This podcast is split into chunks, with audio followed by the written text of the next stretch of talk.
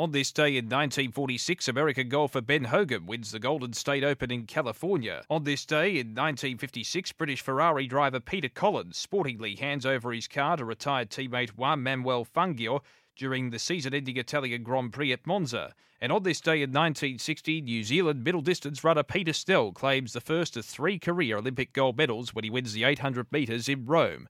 As we celebrate this day for Tobin Brothers Funerals Celebrating Lives, visit tobinbrothers.com.au.